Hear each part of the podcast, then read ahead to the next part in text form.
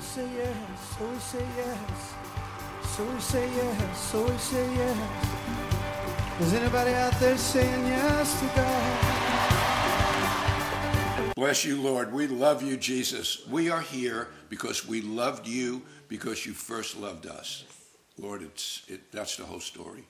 How good you are, Jesus. We love you. We thank you for redemption, for forgiveness, for ongoing forgiveness, for ongoing salvation and rescues in our lives and the lives of our loved ones. God, we, uh, we need it every day, and we want to go deeper in you. We want to know you better. We, we want to be in step with you, God. We want to be in step. Our desire, God, is that we could be in, in lockstep with you, sensitive to the work that you're doing on earth in these days, God. We thank you, God. We thank you for what you're doing. We thank you that you're righteous and true and holy and fair, and you don't fly off the handle, and you know the thoughts of our, and intents of our hearts, and you still love us. Thank you, God. Hmm. What an amazing story of redemption every single day, Lord. It didn't end the day we repented of our sins. Lord, in many ways it began. So, God, we ask you to open your word, God, and that your fire would, uh, would burn in us this day, God. That you would transform us by the renewing of our minds, God. We love you, Jesus. Open your word to us. Amen. Okay, we're done. Man, that's good.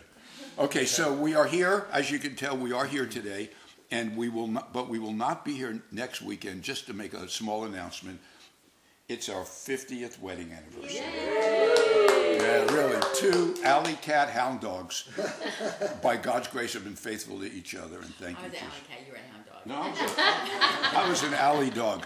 She was a hound cat. Whatever it was, it's an absolute bona fide miracle that we are. Um, really, it's just a miracle. It's- it is. I just got a. Uh, I, I read something today from someone who knew me years before I got saved, when I was living in my darkest years, and he was talking about me being behind. He says, um, "If you were do, I send you these things to remind you of who you were, so that because if you were doing these things, uh, you know, now you'd be behind bars." And and Robin, because he knew I should have been even then, and Robin said, and I said to him, I wrote back and said I'd be dead first of all, and Robin said the only reason we weren't behind bars then is because we hadn't gotten caught.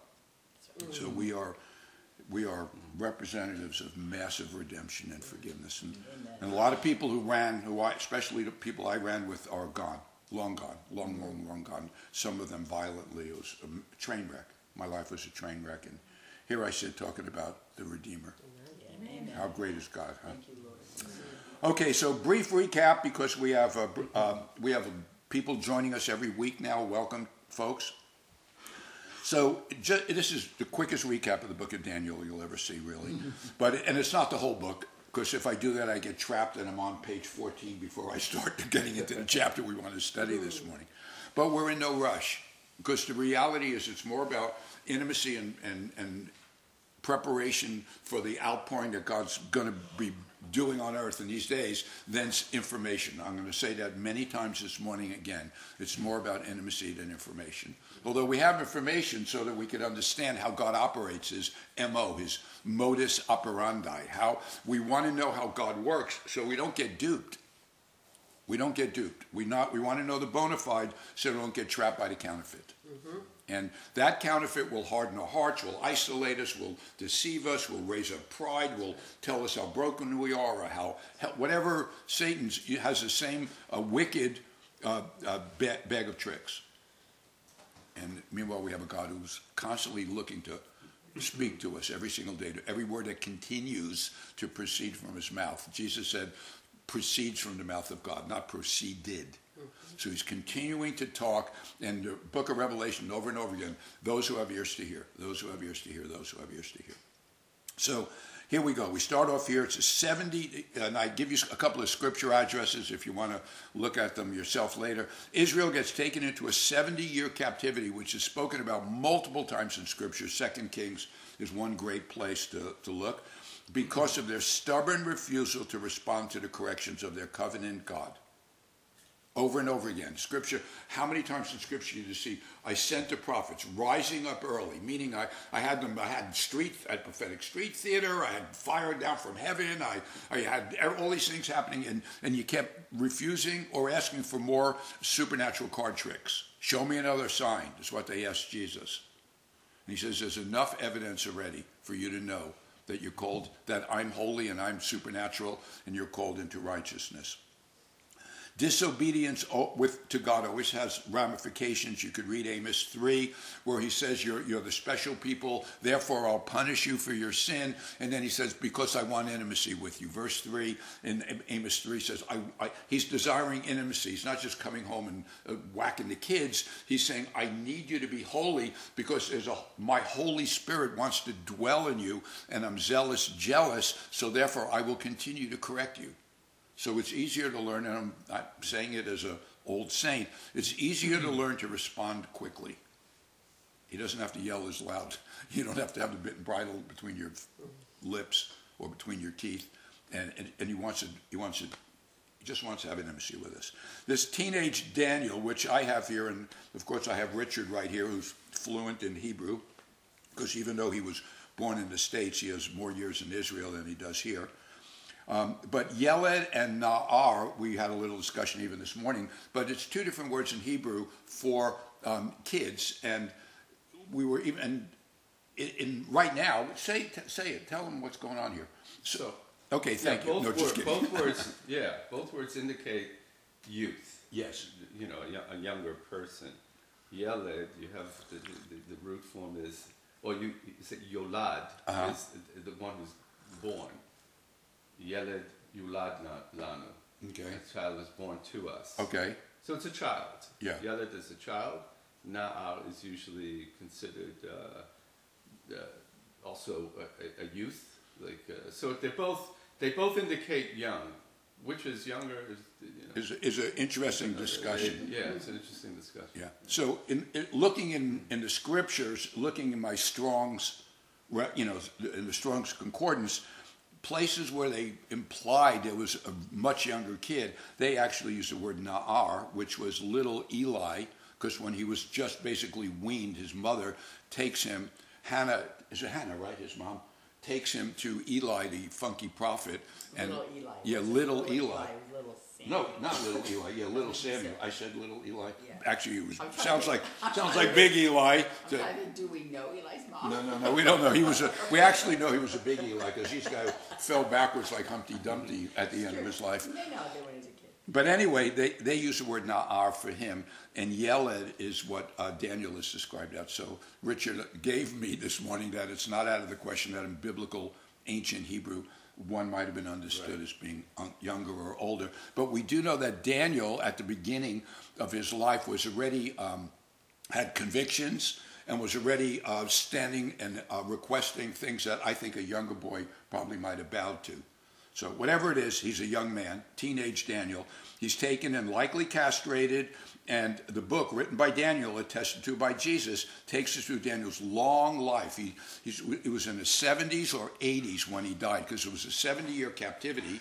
It might have been going on prior to Daniel being there, because there were waves of people, although um, the other scriptures seem to point to him having been taken into captivity a little early in the sequences. And he learns to hear God. He learns to stand firm. He learns to, through events that really could have killed him, quite frankly. I mean, at the beginning, it was like, please fast and pray with us because I need to know this dream. Otherwise, all the wise men, including me, are toast. And so he's learning out of desperation, which ought to speak volumes to us in these days. Ought to speak volumes to us. Because God is, this whole thing is about transforming the saints on earth in these days for the great exploits. And so the work that we're seeing is not an easy work in our lives. We have things, we are facing impossibilities, and almost everybody I know who's a saint, who's and honest, will admit that there's impossibilities in their lives. They're purposeful. It's to get us to that place of divine desperation. So he learns to discern dreams, visions, even handwritings on the wall.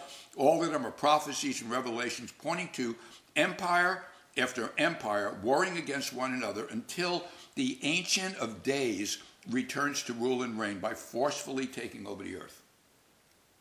That hasn't happened yet. It's clear. Just go to your news source. So these prophecies are not all fulfilled, and it's not simply ancient history. It goes into the times in which we're living, and it even goes into the future.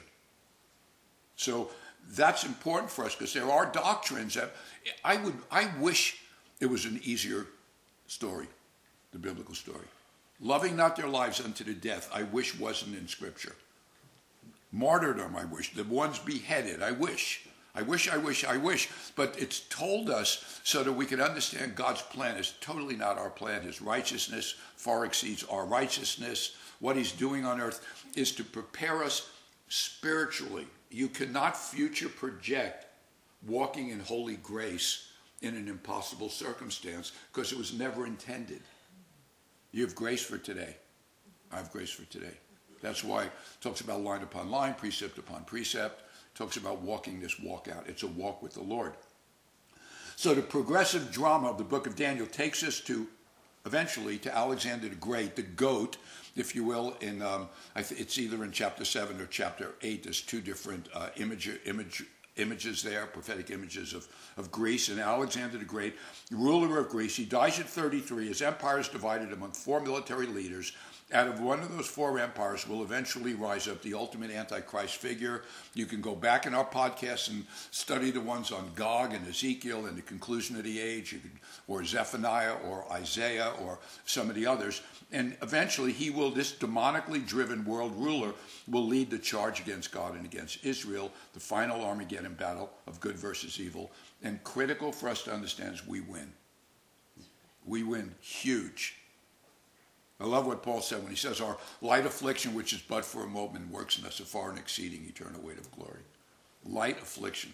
This guy wrote from prison. He was beaten. He was humiliated. He lost everything. he says he counts it but dung.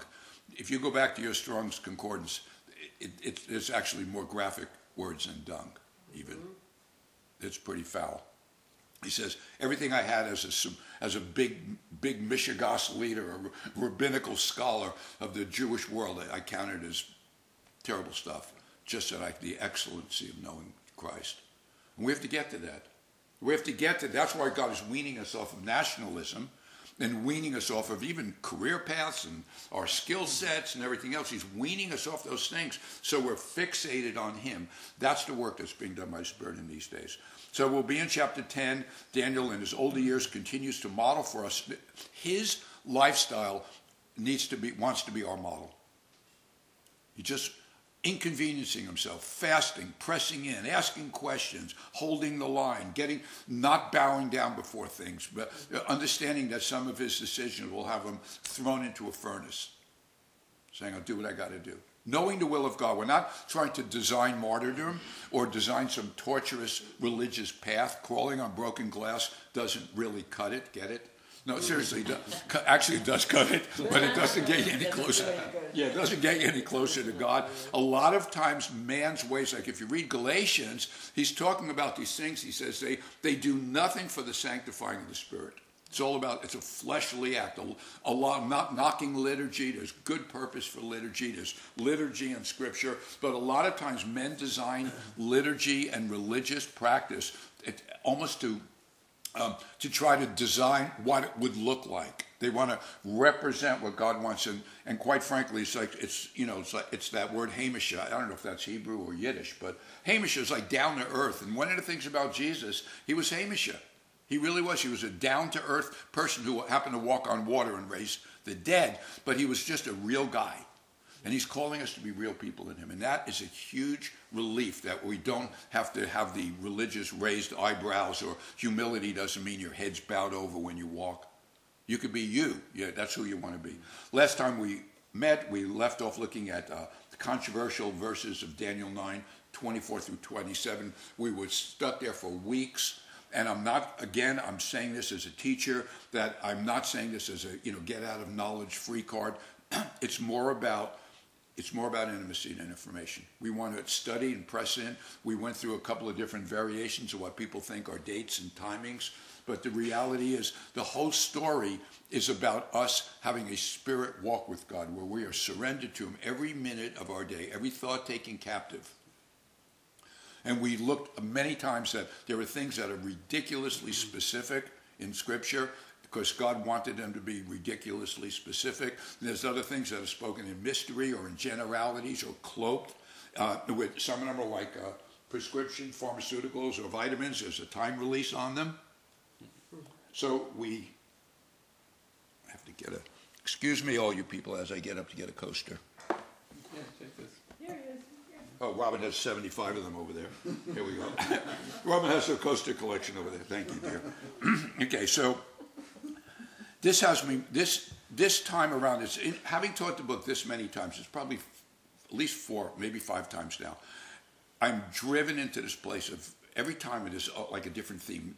In 21, when I taught it, it was like the man Daniel, the life of Daniel, the example of a holy man whose life was probably not how he had envisioned it, but he finished well. This one is, it's really, and it has to do with intimacy. They all tie in together. But this one has to do with the season in which we're living and the call to intimacy, the intimacy and surrender.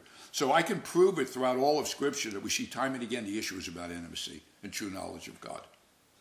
It's all about that. Jesus, um, you know, the Father has never left me alone because I know the Bible, because I can recite every scripture to you. That's not what he says. He says, I always do the things that please him. I only do what I see the Father doing. You know, and we have these examples of that place of intimacy that he's calling us to. And it's, it's a jeopardy when you're a saint. If you've been around the kingdom 20, 30, 40, 50 years, you have a you got a repertoire of experiences already. We don't hang your hat on it. Don't forget them. They're glorious. Recite them and testify of God's glory, but don't think you're done. That's we don't want to do that. We don't want to do it. And remember, the great commandment is not knowing info. The great commandment is this is interesting. I was looking at this uh, earlier today. Matthew 22. This is so crazy.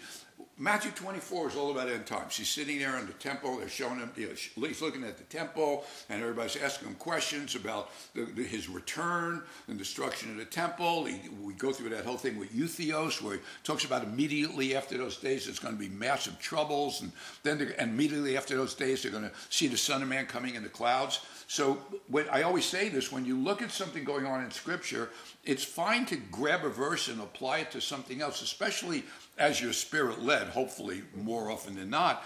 But at the same time, it's always interesting as to where it appears in Scripture. This is 22, and then we're going to read 24. And then, of course, the big question is well, what does 23 say? So don't cheat and look ahead in your notes, okay? So, Matthew 23, he says this When the Pharisees heard that he had silenced the Sadducees, which is, you know, when the Methodists saw that he finally put it to the Protestant, you know, the Pres- Presbyterians or the, you know, the Episcopals finally saw the Baptists, uh, you know, get a scolding. That's, I mean, that's what's going on here. It's sectarianism as to whose, whose organization is closer to accurate. So now the Pharisees heard that he had silenced the Sadducees. They gathered together, and one of them, a lawyer, asked him a question. This is, um, this is Matthew 22, 34 to 40, and saying, Teacher, which is the great commandment in the law? Jesus said, He didn't say the law is done. They're, asking, they're basically saying in Torah, what's the great commandment? What, what did, what's, what's, he, and he says, Remember, Jesus said, I came to fulfill the requirements of Messiah. He says, I didn't come to fulfill everything. All the prophecies are not fulfilled from the Old Testament. We know that. And then one of them asked, What's the great commandment in the law? Jesus said to him, You shall know all the scriptures. No. You shall, you shall love the Lord your God with all your heart, with all your soul, and with all your mind. And the manifestation of that on earth is your ability to show love to people which is massively challenging because God's perfect, so it's easier to love Him than it is the people around you. But He says, You shall love the Lord your God with all your heart, all your soul, all your mind. This is the first and great commandment. And the second is like it, which they did not ask. You shall love your neighbor as yourself. He says, Everything hinges on that. Everything hangs on that.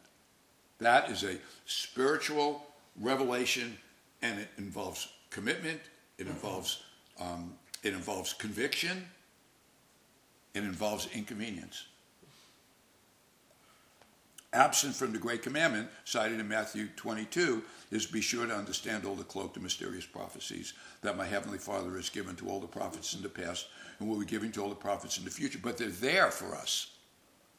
So I'm just trying, I want to just, I just tell you that when we, as we're moving forward, there's things going on in our lives. I love having a well of scripture in me. We all want that, and many of you do. So uh, you can tell when you talk to someone and the word is in them, even if they even if they don't have it all in them. I'm not saying I do, but I'm saying when you talk to people, there's a different response that you get when the word of God is reigning and ruling in a person's heart. Something is it clicks instantly. That could be language barriers, there could be cultural barriers. It doesn't matter. Something clicks when the Word of God is in a person. And again, Smith Wigglesworth said, consume the Word of God till it consumes you. So Jude is all about troubling circumstances in latter times. It's a, it's a one chapter book, and it says, But you, beloved, building yourselves up on your most holy faith, praying in the Holy Spirit, keep yourselves in the love of God, looking for the mercy of our Lord Jesus Christ unto eternal life. Meaning everything you can do, you still need mercy, but he's also saying your, your contribution is praying in the Holy Spirit. Tells us to do it. There's a purpose. It's not if you, unless you were taught that there's no such thing as Holy Spirit prayer. It, you know, if, if you have that issue in your life, I'm saying pray about that issue. When we got saved, we met. There was a man in our in our at work at the same company Rob and I worked at. He came to our wedding at, after the wedding service because it was in the middle of a church service, um, there's like 300 people down on the altars praying in tongues. And that was a Friday night. Um, Monday, he called me from his office and he, he said, Well, or I went up to his office, something. And he said, Well, that was a remarkable service Friday night. And I felt the power of God. And I've read about people uh, praying like that, but I never heard that. I've never been in, there was no YouTube back then. I don't think there was electricity back then. anyway, he said, when he says, I never heard that before. And he says, So I have said to the Lord, if this is something that you want me to receive, I will receive it. Now, you know, Elliot, know it all. I've been saved a year. I thought, well, you got to wrestle God. And about six months later, he called me again, or I was in his office again, and he said, I just want you to know that every night I, before I go to bed, I, I bow down before my bed and I, I say a little prayer on my knees. He said, and last night the Lord visited me and I got filled with the Holy Spirit. And I have a prayer language now. And I thank you, God. Beloved, building yourselves up, praying in the Holy Spirit. And Paul tells us this, I'm going to read it in the NIV, Romans 8. It's just easier because there's like a word that drives me nuts a little bit missing in, in, the, in New King James. You do not know how you should pray as you ought. They should say ought to pray, but I'll get I'll get over it with some counseling. For the creation, now this is God. God sets up this, and we want to know this because sometimes you think, you know, it's smooth sailing with Jesus. Well, no, it's simply sailing with Jesus, but it's not necessarily smooth sailing. But you can sail with him. For the creation was subjected to frustration, not by its own choice, but by the will of the one who subjected it it's part of the divine tension that God has set up here. This is not home. We're not supposed to park here. We're on pilgrimage here. By the will who subjected it in hope. The hope is that the creation itself will eventually be liberated from its bondage to decay and brought into the freedom and glory of the children of God. We know, this we know, that the whole creation has been groaning as in pains of childbirth right up to the present time. This morning I was walking the little guy here, and I was reading uh, Thessalonians, and they were talking about the return of the Lord. Again, talking about a, a labor pains that the world will not escape. So this whole birthing, the groaning of the labor, we're in that right now, and they're getting louder. It's more, it's obvious these days. And he goes, not only so, but we ourselves, the saints, who have the first fruits of the Spirit, who are filled with the Holy Spirit, groan inwardly as we wait eagerly for the adoption to sonship, the redemption of our bodies. So, but he's he, Paul, who wrote all about the Holy Spirit, is saying we're really not fully there yet.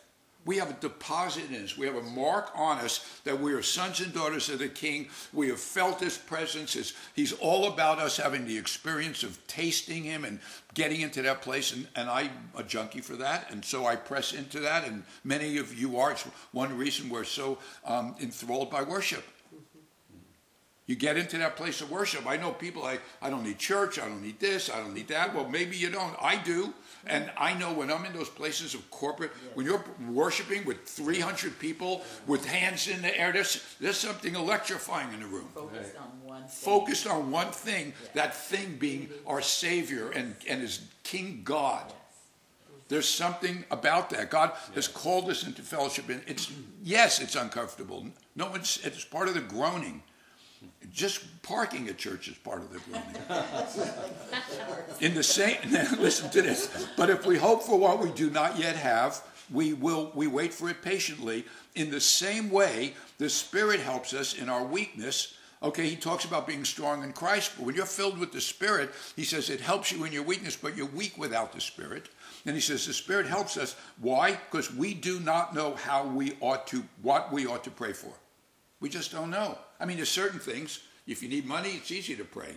You want a license agreement, a patent issued, a girlfriend, or whatever, you a good deal on car tires, you pray. Seriously, those are prayers with understanding. You want someone saved, you name that person before the Lord. You want to remind God of someone Psalm 103, not to forget the benefits of those who fear Him. There's words for that, but there's things we don't know how to pray as we ought to pray because it's the whole intent of the Holy Spirit is I want I want to be resident in you because you could have my mind and when you're praying in your prayer language the whole my spirit will pray to me through you. That's supernatural. This is what God's working at in us to get us to the place of fullness here. We do not know what we ought to pray for, but the Spirit Himself intercedes for us with through wordless groans and he who searches the hearts knows the mind of the Spirit because the Spirit intercedes for God's people in accordance with the will of God. The implication is my best intent oftentimes is not the will of God. Doesn't mean it's evil or wicked, but at the same time, it doesn't necessarily mean it's his, it's his will. But when I'm praying in the Holy Spirit, I'm praying in his will. And that's why oftentimes when you pray in the Spirit, you feel the presence because you feel his pleasure. It's like the chariots of fire guy. When I'm running, I feel the pleasure of God. I, seriously, when I'm on my bicycle listening to Steve Johnston reading to me again faithfully, that guy, I, am like, that's my happy place. I, I, just feel the pleasure of God. I thought, I've been in incredible places out in the country here, just me and Steve and Jesus. It's like my happy place. And he who searches our hearts knows the mind of the Spirit, of course, because the Spirit intercedes for us, God's people, in accordance with the will of God. And then it goes on, it says, We know that all things, that in all things God works for the good, and it doesn't end there, that verse, for the good of those who love him, who have been called according to his purposes. That's understanding his will walking in it. There's been times in our lives when I, things have not necessarily turned out for the best of my life. I don't condemn myself saying, was I always out of the will of God? Because I'm not going to understand the whole mystery of my own life, let alone Daniel 9, 24 through 27, you know, until I get stamped with Jesus. But the success is in knowing and walking in the, per, in the will of God. And this is why, and yes, we're not in Daniel 10 yet. And Jesus tells us this, okay? So what do we have here? We have Paul tells us this in Romans. We have Jesus tells us this. We had Jude telling us before that, building yourselves up. Now Jesus tells us this, John 16. Nevertheless, I tell you the truth, it is to your advantage that I go away. And you think, can you imagine being there in Jerusalem and the tension that was going on and you walking by people crucified in the streets screaming in agony and, and people getting beaten and, and flogged and, and all this corruption and horror, and, and now the Savior's here, and you've identified him as the Savior, and you've seen miracles, and he says, I'm going away, and then he says to you, it's your advantage I go away. You think, are you kidding? And he goes, no, I'm truth. I'm only speaking truth to you. If I do not go away, the helper will not come to you, but if I depart, I will send him to you. And when he comes, he will convict the world of sin, of righteousness, and of judgment. Convict means showing you are in error or guilty. It's not convince, it's convict. It's, I've looked in countless, countless translations. It's about convicting. What he's saying is the, the world's viewpoint of righteousness is humanism. This is why when Daniel prayed the beginning of chapter 9, and I'm saying this again because I've said it before, when Daniel prayed the prayer in, in 9, before those four verses of Revelation of the 77s or the 70, 70 weeks, the way people say it, Gabriel is like stumbling to get to him in such a hurry, saying, You are so beloved. You so have it right. You understand that after 70 years of torturous disappointment and pain and mocking, sing for us the songs of, of Jerusalem. You know, our harps are hung on the trees. Oh, sing us some of your songs. Just getting taunted. After 70 years of that, Daniel's going, I know that you're righteous. And he says, You get it. And, and there are things happening on earth right now. Israel, things happening in our own nation. There's things happening. Think, where is God? And the answer is, God is here. But His righteousness, our righteousness, isn't His righteousness. So when you're, when the Holy Spirit is in you, you don't become hard nosed and and stiff, religious, and cruel and non-compassionate. But at the same time, the righteousness of, of of the Holy Spirit righteousness is different than, than man. Because man would we you know this is like people standing outside of a prison again when a when a uh, when a serial rapist is being executed and they're saying oh don't take his life and God's righteousness is it, I mean it's it's startling when you start there's a lot of Bible that is never taught hardly read because it's offensive to us it's offensive it's here for our admonition so that we don't flip out come the close of this age. When we start seeing crazier things happening than we're seeing now, our hearts don't flip out. We don't surrender. We don't give in. We don't succumb.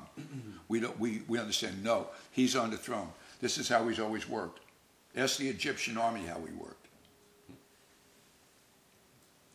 I still, then he goes on and he says, uh, I still have many things to say to you, but you cannot bear them now.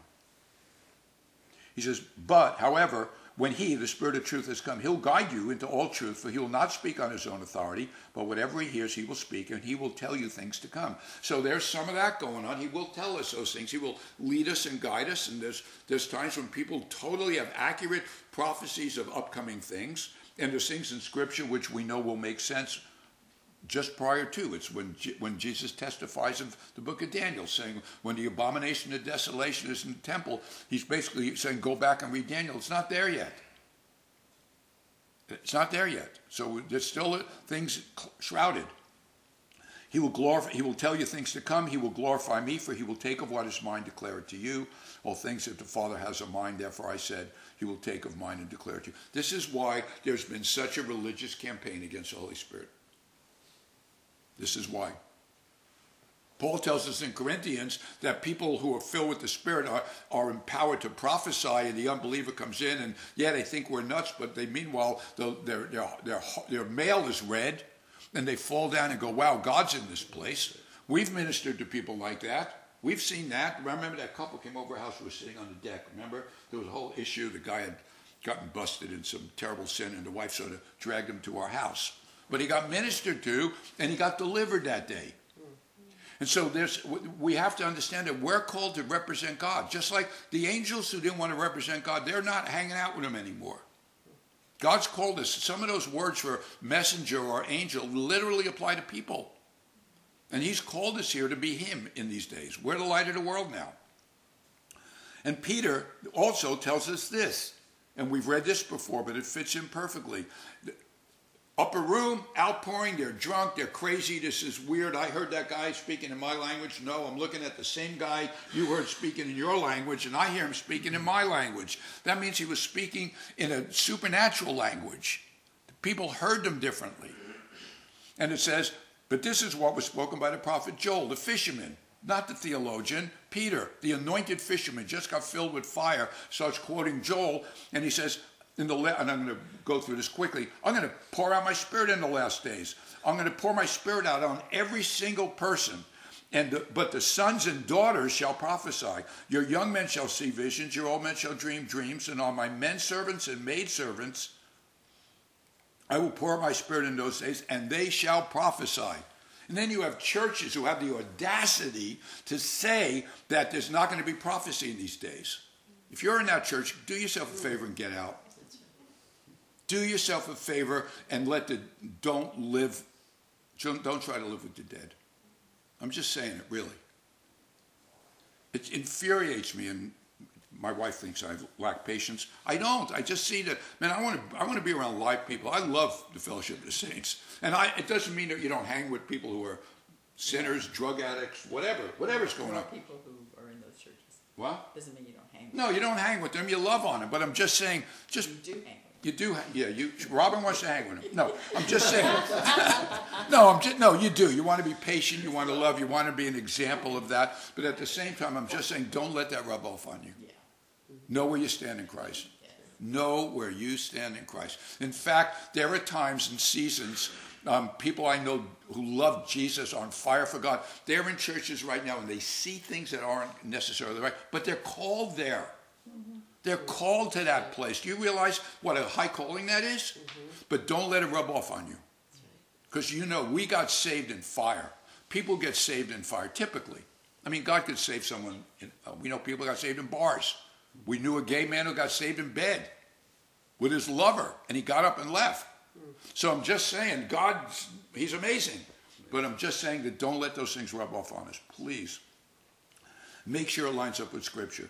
It shall come to pass, He's going to do all those things. I will show wonders in heaven above, signs in the earth beneath. And He talks about trouble, troubling things. The word awesome here is actually in Hebrew. The word is yar, right? Y-A-R-E. It means terrible. Or the old, a lot of the old commentators from the 1800s would call God awful. You know, we say I had an awful hamburger or it was an awful bike ride because I blew out two tires or hit a deer, you know, or he hit me. That's awful, but he's meaning full of awe. So when it says the awesome day of the Lord, it just doesn't mean a great day where people got saved. People will say that, gee, what a that was a healing prayer meeting, and people go, yeah, it was awesome. I said, no, it wasn't really terrible, but but we've changed that word like yeled and nar. The words sort of morph over the centuries. So, but anyway, the, the awesome day of the Lord is it's going to be awesome for many people. Not good. It's going to be a terrible day. The, the tribes of the earth are going to groan. We're going to be doing high fives and cartwheels in that day. And then, but meanwhile, in that day, here's the outpouring, here's the promise. It shall come to pass. Then it shall come to pass, future, it shall come to pass that whoever calls in the name of the Lord shall be saved. He says, I'm going to open the doors of salvation in those. That's why we're here. This is why we're here. So having the gist of the whole story is powerful. Having specifics as we can understand them is glorious. Being filled with the Spirit of God is key. Key, key, key, key, key, key. Matthew 22 declares the great commandment. 24 reveals prophecies concerning troublesome times.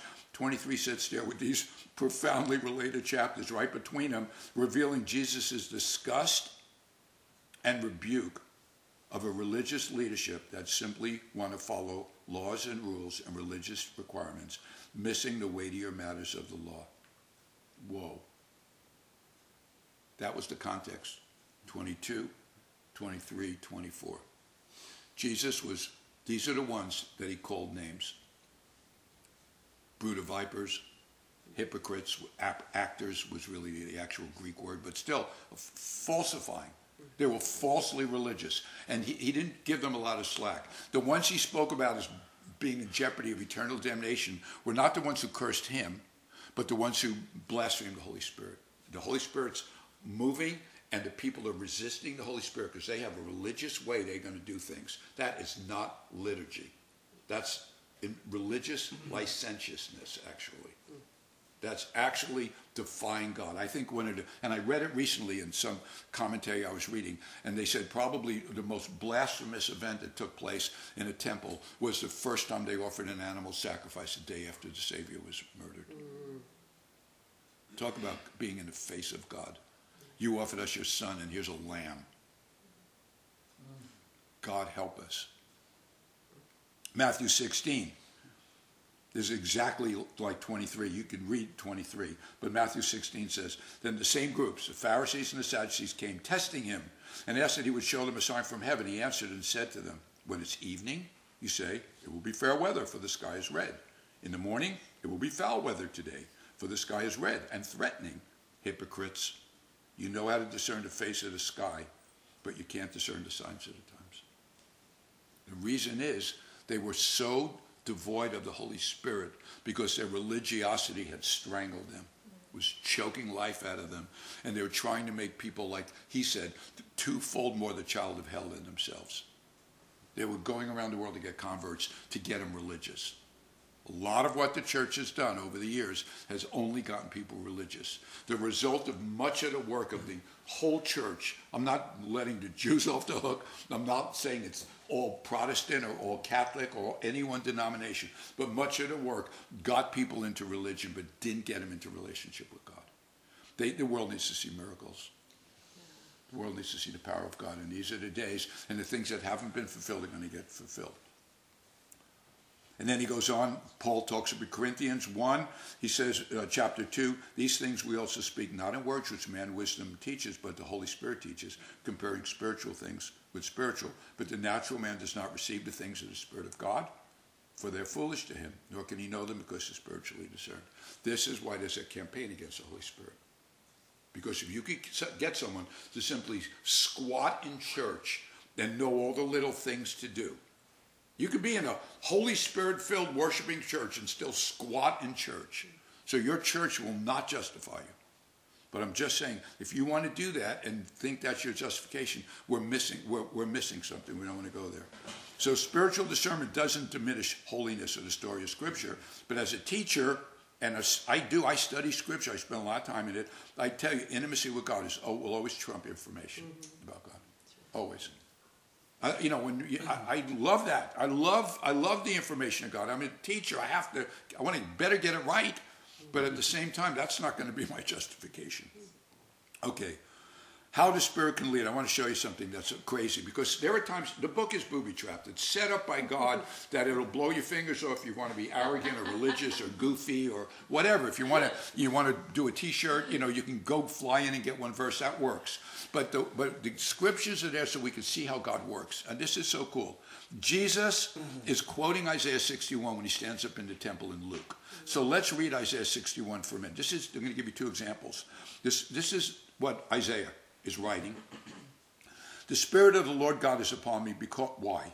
Not for an award or a reward, but it's upon me for a, a holy heavenly purpose, to, because the Lord has anointed me to preach good tidings to the poor. He sent me to heal the brokenhearted, to proclaim liberty to the captives, the opening of the prison to those who are bound, to proclaim the acceptable year of the Lord and the day of vengeance of our God. And then it continues on in Isaiah. That's great. Meanwhile, here's what Jesus says.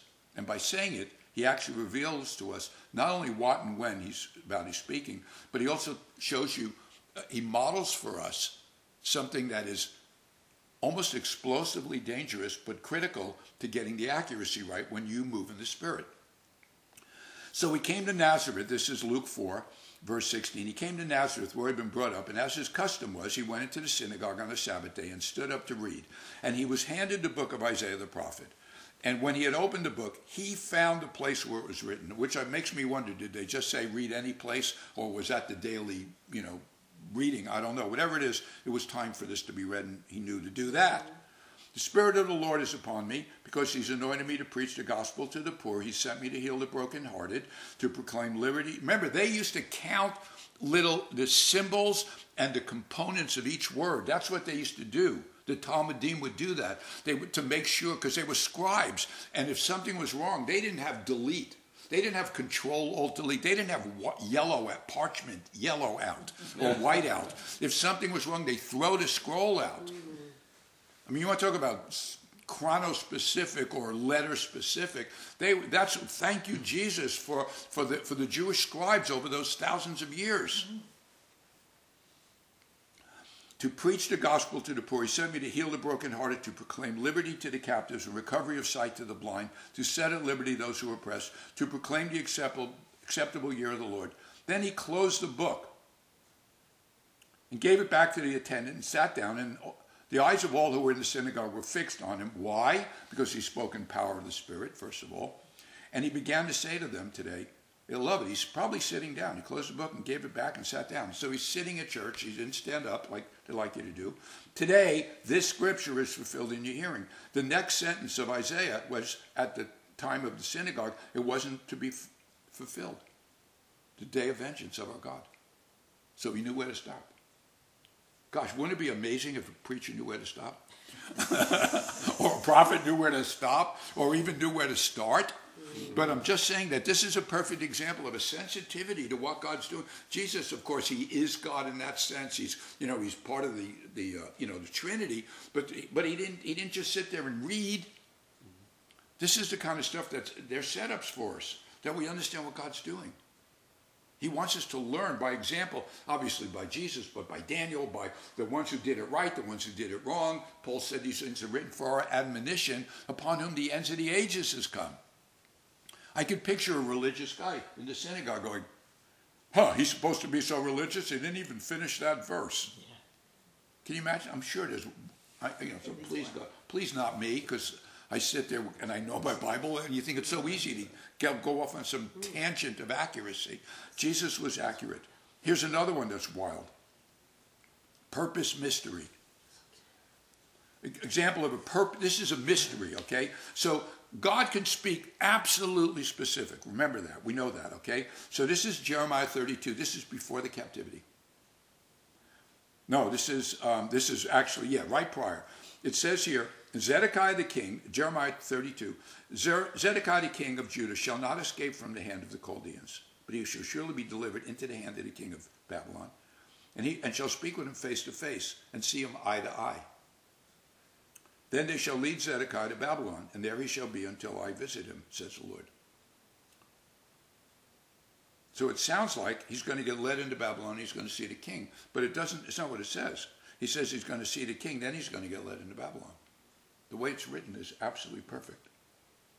And then in 2 Kings 25 it says, So they took the king and brought him, this is Zedekiah, you could check, you could fact check me in that chapter, and brought him to the king, up to the king of Babylon at Riblah. Riblah is in Lebanon, north of Israel. It's not Babylon. And what happens there? They pronounce judgment on him. Then they killed the sons of Zedekiah before his eyes. So they made him watch his sons get executed. And then they bound it, and then they put out Zedekiah's eyes. And then they bound him with bronze fetters and took him to Babylon. And there's other verses throughout Scripture, there's a few others that talk about the sequence of events. I heard someone once say, you know, Zedekiah might have heard the words of Jeremiah prior or things that were told him prior because he was a compromising, sellout, loser king. And he might have said, well, this guy says I'm going to be in Babylon. The next guy says I'm not going to see Babylon. This one says I'm going to see the king. And so, whatever, I'll choose the easier, peasier one. But then you could go into this apologetics press, and you could see, what it says here is as always, the Bible's remarkable inspiration is demonstrated by historical facts. When the Babylonians overtook Zedekiah and transported him to Riblah to face Nebuchadnezzar, received judgment for his rebellion, were informed of what happened.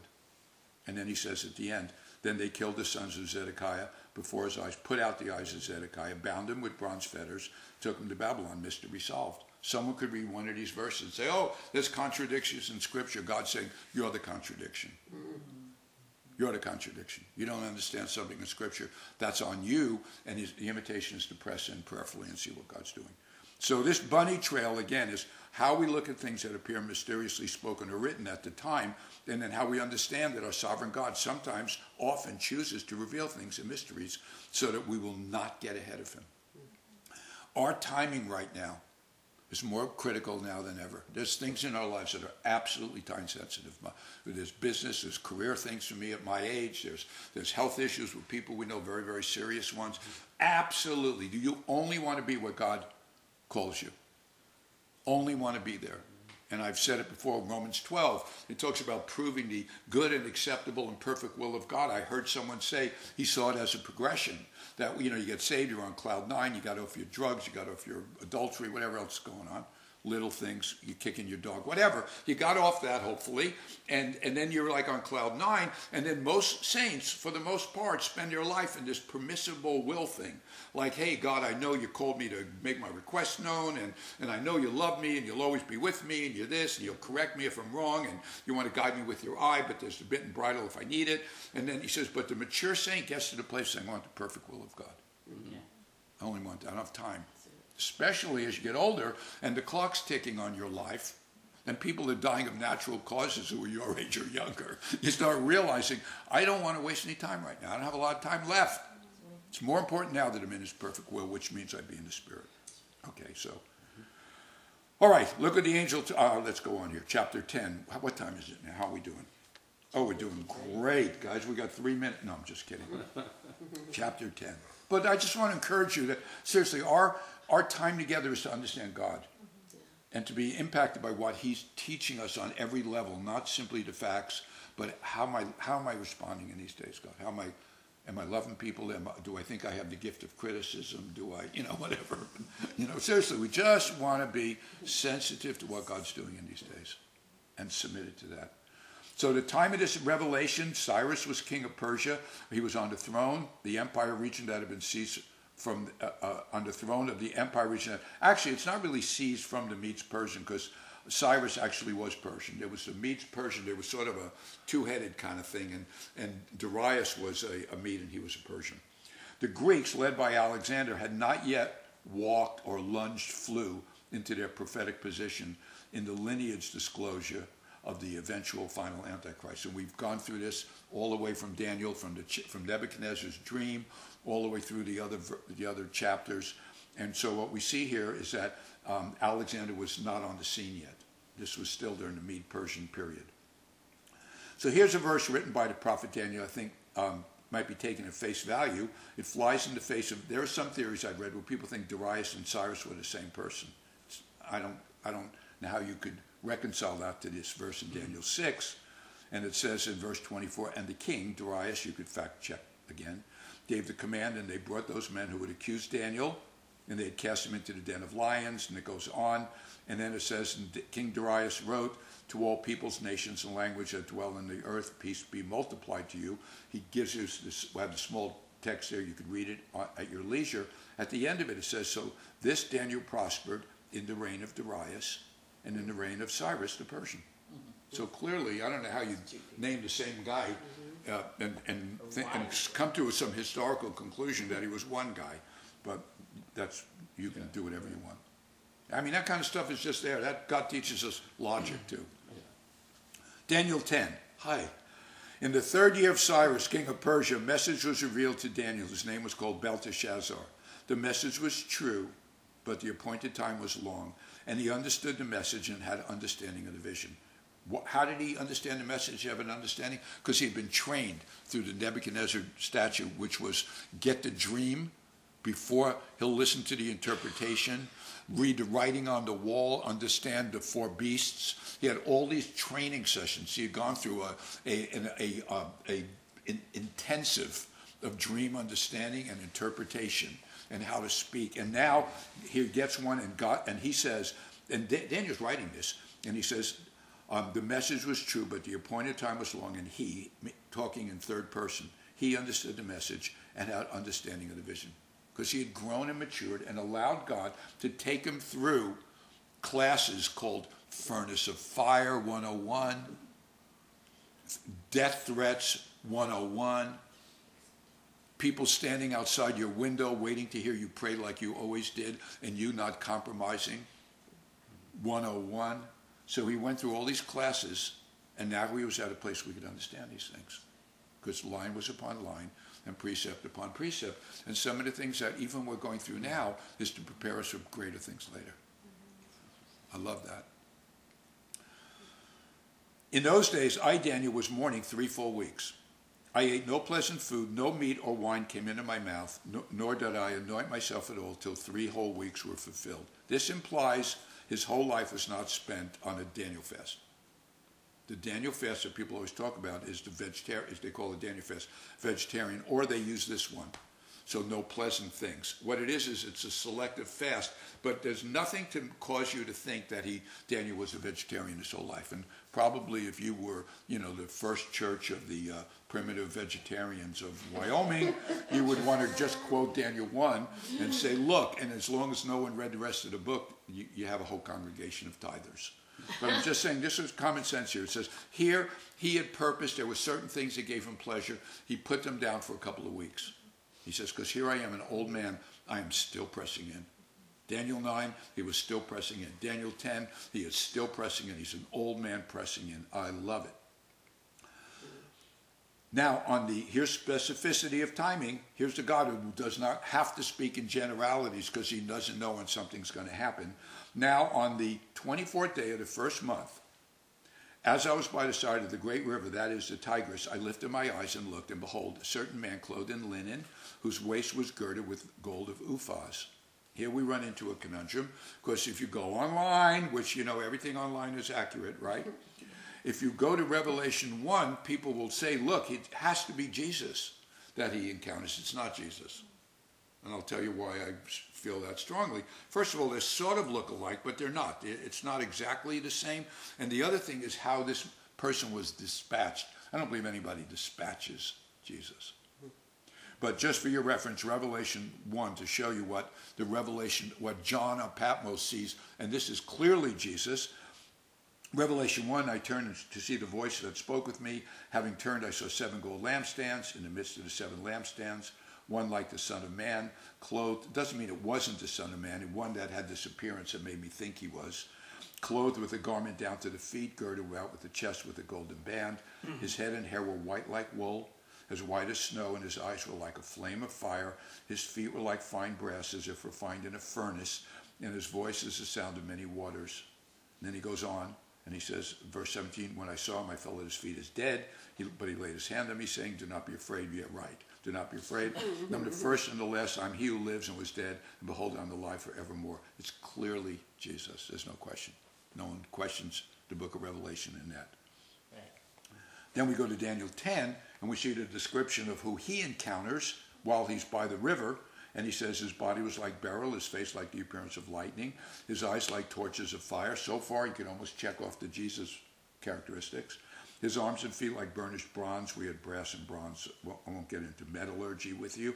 In color and the sound of his words like the voice of a multitude. And this is amazing too.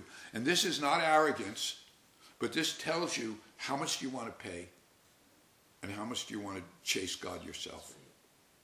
Daniel hung with godly people, I believe that. He did with Shadrach, Meshach, Abednego. And this is not a competition. We're not in a race with each other. But listen to what he says, and I, Daniel, alone saw the vision. For the men of for the men who were with me did not see the vision, but a great terror fell upon them, so that they fled to hide themselves. I believe God invites us into a special place individually.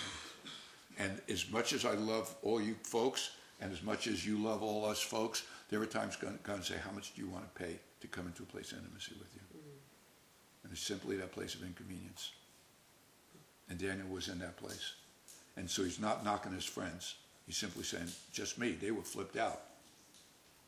Therefore I was left alone when I saw this great vision, and no strength remained in me, for my vigor was turned to frailty in me, and retain and I retain no strength. Now, unless you think this is simply a biblical event and it's not for us, I want to. Re- I love Smith Wigglesworth. I spent many years reading about the healers and the, some of the nutcases over the hundreds of years who happened, who were weird, raised the dead, did wild and crazy things, prophesied things so accurate that nobody could would believe them.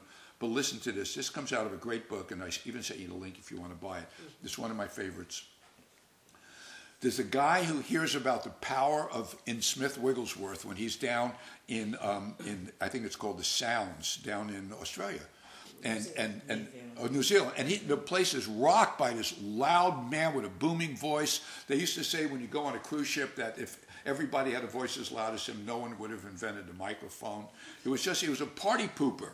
He would wreck things because they, would have talent night on board ships and he'd start booming worship songs and people would start weeping and they'd turn into revival meetings and other people were upset because they were on a party boat basically. Mm-hmm. This guy was, he just ruined everything with, the, with an amazing power of God. So this one guy hears that when he prays, it's different than when other people pray. And again, this is not a demonstration of who he is. This is just who he is.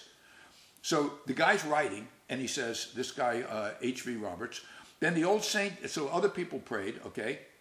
And, and he says, he says um, he registered a vow that if the opportunity came, if he can be in a meeting with, with Smith, no matter what happens, he's going to stay there, even if other people walk out. So he says, then the old saint began to lift up his voice, and strange as it may seem, the exodus began. Smith Wigglesworth is in a room with praying people. This is a prayer meeting. This isn't just a conference. It's not just a teaching. They're in a prayer meeting. They're there to pray. These are praying people. Probably other people wanted to come. This was like an elite prayer meeting, probably. And as The old saint began to lift up his voice, and strange as it may seem, the exodus began. A divine influence began to fill the place. The room became holy. It's almost impossible to read this. The power of God began to feel like a heavy weight. With set chin and a definite decision not to budge, the only other one now left in, he's talking about himself in the third person, the only other one now left in the room hung on and hung on until the pressure became too great and he could no, stay no longer. With the floodgates of his soul pouring out a stream of tears and with uncontrollable sobbing, he had to get out of or die. And, and a man who knew God as few do was left alone, immersed in an atmosphere that few men could breathe in. Mm-hmm. Oh, God help us. We can't even do a moment of silence that's worth 60 seconds. Mm-hmm. This is what God's calling us into, and I really believe this. He's taking us into these places. And over the course of the years, we've been in some prayer meetings where people, one in particular, we had a, we, there was a prayer meeting we were in, and someone said, "I'll just come for a few minutes." They were riveted from their seat and couldn't get out for like hours. They were there for hours and couldn't move. We know another guy came, a, a Lutheran pastor who loves Jesus, got saved in our revival, has had an amazing life with God, but he's a, he's a Lutheran pastor right now. And he went to a, uh, something in L.A., in the Coliseum. And he's another one who came because his daughter was singing or doing something there. He came to see her, and he couldn't get out of his seat for hours because of the power of God. God's calling us into deeper places and we're walking. I want to be in those places. And I, back to 10, and I, Daniel, alone saw the vision. The men who were with me did not see the vision, but a terror fell upon them so that they fled to hide themselves. Therefore I was left alone when I saw this great vision, and no strength remained in me, but my vigor was turned to frailty to me. I retained no strength, yet I heard the sound of his words. And while I heard the sound of his words, I was in a deep sleep on my face with my face to the ground. This 70 or 80 year old man is basically doing rug time without a rug prophecies concerning, okay, these were, okay, well, I don't know what that's doing here. These were still okay, okay. So I, don't know what that's doing there, so that'll, that'll come out when I send you updated notes, along when I clarify the, uh, the Persia thing too. Okay, suddenly a hand touched me, which made me tremble on my knees and on the palms of my hands. So he's basically like, like almost like a doggy walk. Like he, he has, he's, he's up with his back up and his knees down, and he's He's on all fours. He, that's all, it's the best he could do. It's the best he could do. The power, he's under the power and influence of God. Suddenly a hand touched me, with, made me tremble on my knees and on the palms of my hand, and he said to me, "O Daniel, man greatly beloved, understand the words that I speak to you and stand upright, for I have now been sent." Again, probably this can't be Jesus. I've now been sent to you. While he was speaking this word to me, I stood trembling, which also speaks to me of responding when God touches you. Okay? Then he said to me, Do not fear, Daniel, for from the first day that you set your heart to understand and to humble yourself before your God, your words were heard, and I've come because of your words. He had set his heart there. He had been praying for a while. He had been sent, and now we get a smallest peek into the battle. Okay, I know where this word is here. This whole thing about the prophecies concerning Persia, they're right here. I'll just move that down in my notes. Okay, and what he's saying here, he says to him, But the prince of the kingdom of Persia withstood me 21 days. And behold, Michael, one of the chief princes, came to help me. He's talking about authorities in the heavenly realms. And he says, I'm trying to get you. There are things happening in the heavenly realms. Paul said we don't wrestle against flesh and blood. There's things happening in the heavenly realms. This is one teeny weeny little glimpse that we have. But what in the world do our prayers do? His prayer initiated activity in the heavenly realms that uh, then activated warfare in the heavenly realms. This is why God calls us to be praying people in these days. It's not just checking off our performance. Michael, one of the chief princes, came to help me, for I've been left alone there with the kings of Persia. Now I have come to make you understand what will happen to your people in the latter days. And that's probably Acharit Yamim, right? Mm-hmm. For the vision refers to many days yet to come. This was not in his time period, this is in our time period.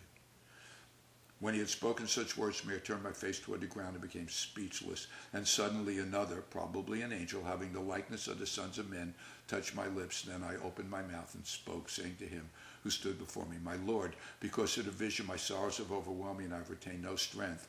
For how can the servant of my Lord talk with you, my Lord? As for me, no strength remains in me now, nor is any breath left in me. Then again, the one having the likeness of the man touched me and strengthened me. And he said, O man greatly beloved, fear not. Peace be to you. Be strong. Yes, be strong. So when he had spoke to me, I was strengthened, and he said, Let my Lord and I said, Let my Lord speak, for you have strengthened me. Amazing. And I actually I, I'm actually going to end here because we've gone a long time and we've covered a lot of territory. Bless you, God. Oh, Jesus. Thank you, God.